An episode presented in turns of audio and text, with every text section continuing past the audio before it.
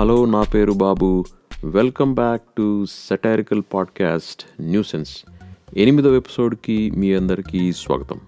ఈ ఎపిసోడ్లో బిల్కిస్ బానో సుచనా సేత్ ప్రధాని లక్షద్వీప్ పర్యటన మాల్దీవ్స్ రియాక్షన్. ముందుగా రా తరలిరా మరియు అన్న చెల్లెళ్ళ అనుబంధం. రా తరలిరా అని అసెంబ్లీ ఎలక్షన్ల ప్రచారాన్ని చంద్రబాబు నాయుడు గారు మొదలుపెట్టేశారు. జనాలు వచ్చినా రాకపోయినా ఈ సభలకి వైసీపీలో సీట్లు రాని వాళ్ళందరూ వచ్చేసాం వచ్చేసాం అంటూ టీడీపీలోకి దూకేశారంట. మరికొందరు బాబుగారు రా తరలిరా అంటుంటే కేసినేని గారి లాంటి వాళ్ళందరూ పో తరలిపో అని చెప్పి టీడీపీని వీడిపోతున్నారంట. ఈ విధంగా ఈ పార్టీ వాళ్ళు ఆ పార్టీలోకి ఆ పార్టీ వాళ్ళు ఈ పార్టీలోకి మారుతూ ఉంటే ఎవరు అధికారంలోకి వచ్చినా చూసిన ముఖాలే చూడాలి. చూడలేక చస్తున్నా ఉంటున్నారు జనాలు. చంద్రబాబు నాయుడు గారు మాట్లాడుతూ ఒక చిన్న కథ చెప్పారు ఒకసారి ఒక దొంగకి జడ్జి ఉరిశిక్ష వేశాడంట. జడ్జి గారు అడిగారంట చివరి కోరిక ఏంటి నాయనా అని? నా తల్లిని పిలిపించండి అన్నాడంట ఆ దొంగ. పిలిపించారంట. తల్లిని చూసి ఆ ఖైదు గట్టిగా కొరికేశారంట. ఎందుకంటే నేను మొదటి తప్పు చేసినప్పుడే నన్ను దండించి ఉంటే నేను ఈరోజు ఇంత పెద్ద ఖైదుని అయ్యేవాడిని కాదు. అందుకే తప్పంతా ఆమెదే. అందుకే కొరికేశాను అన్నాడంట. ఈ కథ చెప్పి బాబుగారు వైసీపీ నాయకులని ఈ తప్పంతా చేసింది మీరు తప్పులు చేపించింది మీరు అవినీతి చేపించింది మీరు అని విపరీతంగా విమర్శించారు. మరి శిక్ష పడిన దొంగ ఎవరో చెప్పలేదు. మన నాయకులు ఒప్పులు చేస్తారో లేదో తెలియదు కానీ తప్పులైతే తప్పకుండా చేస్తారు. బాబు ఇన్ని విషయాలు నీకు ఎలా తెలుసు అనబాకండి. అది వాళ్ళు మనకి ఇచ్చినటువంటి కాన్ఫిడెన్స్ కరెక్టే రాజకీయాలు అన్న తర్వాత కొరికిచ్చుకున్న గుర్తులుంటాయి కదా. మరి మిమ్మల్ని ఎంతమంది కొరికారు సార్? అని చంద్రబాబు నాయుడు గారిని అడిగితే మళ్ళీ బాలకృష్ణ గారు పక్క నుండి మా బ్లడ్ వేరు మమ్మల్ని కొరికేవాళ్ళు ఇంతవరకు పుట్టలేదు. అని మళ్ళీ ఫుల్గా క్లారిటీ చేశారంట. పార్టీలకు అతీతంగా మన రాజకీయ నాయకుల్ని సార్ మీరు ఎవరినైనా కొరికారా అని అడిగితే మటుకు మాకు శిక్ష పడ్డప్పుడు ఆలోచిస్తాం అంటారు. కేసులు తప్పించుకొని బెయిల్లో బయట తిరుగుతూ ఉంటే నీ వల్ల నేను తప్పు చేశాను అని చెప్పి కొరకాల్సినటువంటి అవసరం రానే రాదు. నిజంగా ఈ రాజకీయ నాయకులు ఎవరినన్నా కొరకాలి అంటే ఎవరిని కొరుకుతారో తెలుసా? మనల్నే ప్రజల్ని. ఎందుకంటే వాళ్ళు ఎన్ని తప్పులు చేసినా కానీ క్షమించి మళ్ళీ మనం వాళ్ళని తీసుకెళ్ళి అధికారంలో కూర్చోబెడతాం. నిజంగా ఇలా కొరికే కార్యక్రమం ఉంటే భలే ఉంటుంది. ఎవరికి ఎన్ని ఘాట్లు ఉన్నాయో చూసి లేకపోతే ఎవరు ఎవరిని కొరికారో చూసి మరీ ఓట్లేయచ్చు. మన వాళ్ళు కొరికించుకోమంటే కొరికించుకుంటారు కానీ రాజకీయాలు మటుకు వదిలి వెళ్ళరు. ఎందుకంటే ప్రజాసేవ అంత అట్రాక్టివ్ మరి. నీ పాదం మీద పుట్టుమచ్చనై చెల్లెమ్మా. తోడబుట్టిన రుణం తీర్చుకుంటానే చెల్లెమ్మా అని ఒక అన్న అంటుంటే నీ కళ్ళలోనే పెద్ద నలకనై ఓ అన్నయ్యా. నీ కళ్ళలోనే ఎప్పుడు ఉంటా అన్నయ్యా. అని ఒక చెల్లెమ్మ సమాధానం ఇచ్చిందంట. అన్న జగన్మోహన్ రెడ్డి గారైతే చెల్లి మన షర్మిల గారు. తెలంగాణలో మూడు వేల కిలోమీటర్లు తిరిగి తిరిగి ఎన్నికల ప్రచారం చేసి బీఆర్ఎస్ని కాంగ్రెస్ని విమర్శించి వైఎస్ షర్మిల గారు క్యాంపెయిన్ అంతా ఫినిష్ చేసి ఇంతకీ ఎందుకు పోటీ చేయలేదు అని అంటే మూడు వేల కిలోమీటర్లు తిరిగి తిరిగి అలసిపోయి రెస్ట్ తీసుకున్నాను లేచే లోపల ఎలక్షన్స్ అయిపోయినాయి అన్నారంట. కాకపోతే ఆ రెస్ట్ తీసుకోమన్నది ఎవరో కాదు మన కాంగ్రెస్ పార్టీయే. అది బాగానే ఉంది కానీ ప్రచారం అంతా తెలంగాణలో చేసి పోటీ కూడా చేయకుండా పెట్టిన పార్టీని కాంగ్రెస్లో కలిపేసి ఇప్పుడు ఆంధ్రాలో లేని కాంగ్రెస్ పార్టీని బలోపేతం చేసి ఆంధ్రాలో పోటీ చేస్తానంటున్నానట ఇదేంటి మేడం అని అడిగితే మరి ఊరంతా తిరిగి తిరిగి ఏ హోటల్ ఫుడ్ నచ్చగా ఇంటికొచ్చి భోంచేస్తే తప్పేంటి? అన్నారంట. ఎంతైనా నేను అన్న విసిరిన బాణాన్ని కాబట్టి అన్న పక్కనే ఉండాలని అన్నారంట. అంటే పక్కలో బల్లెం కూడా పక్కనే ఉంటుంది కదా అట్లా అనమాట కొన్నిసార్లు మనం క్రికెట్ చూస్తూ మధ్యలో బాత్రూమ్ బ్రేక్ కానీ వాటర్ బ్రేక్ కానీ తీసుకుంటాం. అంటే మ్యాచ్ ఏమో జరుగుతూ ఉంటుంది కానీ చూసేవాళ్ళం మనం బ్రేక్ తీసుకుంటున్నట్టు కొన్నిసార్లు ఈ బ్రేక్ ముందు కొత్త బ్యాట్స్మెన్ వస్తాడు. బ్యాట్ ఊపుకుంటూ ఊపుకుంటూ అనమాట మనమేమనుకుంటాం? మనం బ్రేక్ నుండి వచ్చేసరికి ఈయన సిక్సర్లు కొట్టుంటాడు అనుకుంటాం. కానీ తీరా చూస్తే మనం బ్రేక్ కంప్లీట్ చేసి వెనక్కి వచ్చే లోపే ఈ కొత్త బ్యాట్స్మెన్ అవుట్ అయ్యి పెవిలియన్లోకి కూడా వెళ్ళిపోయి ఉంటాడు. చూసేవాళ్ళకి ఏందిరా నాన్న ఈ బ్యాట్స్మెన్ అనుకుంటాం. కొంతమందికి ఫ్యూజులు కూడా ఎగిరిపోతాయి. అటువంటి ఆటే ఆడాడు మన మాజీ క్రికెటర్ అంబటి రాయుడు గారు. కాకపోతే ఈసారి క్రికెట్ ఆడింది రాజకీయాల్లో. బ్రేక్ ముందు వైసీపీ పార్టీ కండువ కప్పుకొని ఉన్నాడు బ్రేక్ అయ్యే లోపల కండువ పక్కన పడేసి వైసీపీ వద్దు రాజకీయాలు వద్దు మీ అందరికీ పెద్ద దండం అని చెప్పి జంప్. కాకపోతే ఏంటి గురు ఇంత తొందరగా అవుట్ అయ్యావు అని అడిగితే ఇండియన్ క్రికెట్ టీంలో అన్న వాళ్ళు వెనక్కి తీసుకుంటారేమో కానీ వీళ్ళు మటుకు పార్టీ టికెట్ ఇచ్చేటట్టు లేరు అని చెప్పి మళ్ళీ క్రికెట్ ప్రాక్టీస్కి వెళ్ళిపోయారు ఈయన. పార్టీలో మనోడికి బౌలింగ్ ఎవరు వేసారో కానీ వాళ్ళని తీసుకుపోయి ప్రతి పార్టీలో పెట్టి జంపు జీరానీలందరికీ ఈ విధంగా బౌలింగ్ వేపిస్తే భలే ఉంటుంది అనుకుంటున్నారు అందరు. నెక్స్ట్ టాపిక్ బిల్కిస్ బానో సూచన సేత్.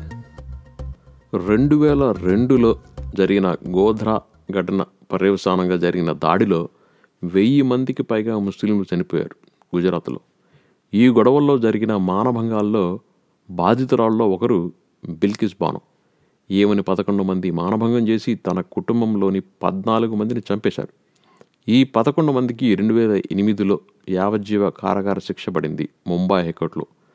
వీళ్ళని గోద్రాలో జైలు పెట్టారు. అంటే గోద్రా అంటే గుజరాత్లో.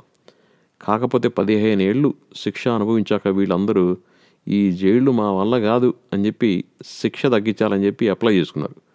గుజరాత్లో బీజేపీ సెంటర్లో బీజేపీ. శిక్ష పడ్డ వాళ్ళు కూడా దాదాపు బీజేపీ సపోర్టర్సే. ఇంకేముంది? రెండు వేల ఇరవై రెండులో వీళ్ళని తీసుకుపోయి విడుదల చేశారు. పండగ చేసుకోండి అని గోధరా జైలు నుండి విడుదల చేసింది గుజరాత్ ప్రభుత్వం. వీళ్ళు బయటకు వస్తుంటే ఏదో స్వతంత్ర సమరయోధులు బయటకు వస్తున్నట్టు పండగ చేసి స్వీట్లు పంచి అల్లరి అల్లరి చేసి రచ్చ రచ్చ చేశారంట. అదెట్టా అంటే మన ఇంట్లో అద్దెకుండే వాళ్ళు అద్దె కట్టరా స్వామి అంటే పక్కింటి ఓనర్ కట్టాల్సిన అవసరం లేదన్నాడు సార్ అన్నట్టు. వీళ్ళకి శిక్ష వేసింది మహారాష్ట్రలో విడుదలకి ఆర్డర్స్ ఇచ్చిందేమో గుజరాత్లో. బాధితురాలతో పాటు చాలామందికి మండి సుప్రీంకోర్టుకి వెళ్ళారు. సుప్రీంకోర్టుకు కూడా మండి ఈ పదకొండు మంది రెండు వారాల్లో జైల్లో లొంగిపోవాలి లేకపోతే పిర్రల మీద వాతలు పెడతాం అన్నారు పిర్రల మీద వాతలు అనేసరికి భయపడిపోయి ఈ పదకొండు మందిలో తొమ్మిది మంది జంప్ అంట. అంటే వీళ్ళు ఎక్కడున్నారో తెలియదు వీళ్ళు నిజంగా లొంగిపోతారా? లొంగిపోకపోతే ఇంకెక్కడ వాతలు పెడతారో చూడాలి మరి. సుచనా సేత్. ఈమెవరో కాదు. ఆర్టిఫిషియల్ ఇంటెలిజెన్స్ కంపెనీకి సీఈఓ. ఈమె తన సొంత నాలుగు సంవత్సరాల కొడుకుని చంపి ఎక్కడికో వెళ్ళిపోతూ పట్టుబడింది. ఈమెకి న్యాచురల్ ఇంటెలిజెన్స్ ఉండి ఉంటే అసలు ఇటువంటి పని చేసేది కాదు. అంతా ఆర్టిఫిషియల్ ఇంటెలిజెన్సే అని చెప్పి అందరూ అనుకుంటారు ఆర్టిఫిషియల్ ఇంటెలిజెన్స్ కమ్యూనిటీలో ఈమెకి ప్రత్యేక గుర్తింపు కూడా ఉంది. ఇంత ఆర్టిఫిషియల్ ఇంటెలిజెన్సా అని చెప్పి ఆమెకున్న గుర్తింపు ఇప్పుడు ఇంకా ఎక్కువ అవుతుంది. ఇంకా విచిత్రం ఏంటంటే ఈమె కంపెనీ పేరు కూడా మైండ్ఫుల్ ఏఐ ల్యాబ్ ఈ కంపెనీ మైండ్ఫుల్నెస్ని వెల్ బీయింగ్ని ప్రమోట్ చేస్తుంది ఏఐ ద్వారా. పచ్చి తెలుగులో చెప్పాలంటే బుద్ధిపూర్వకతని క్షేమాన్ని ప్రచారం చేయడం. అంటే ఈమె గారు బుద్ధిపూర్వకంగా సొంత కొడుకు క్షేమాన్ని కూడా చూడకుండా ఆర్టిఫిషియల్ ఇంటెలిజెన్స్ని వాడేసింది. ఆర్టిఫిషియల్ ఇంటెలిజెన్స్ తోటి డేంజర్ అని చాలామంది ఉన్నారు కానీ ఇంత డేంజర్ అని చెప్పి మనం ఎవరు ఊహించలేదు.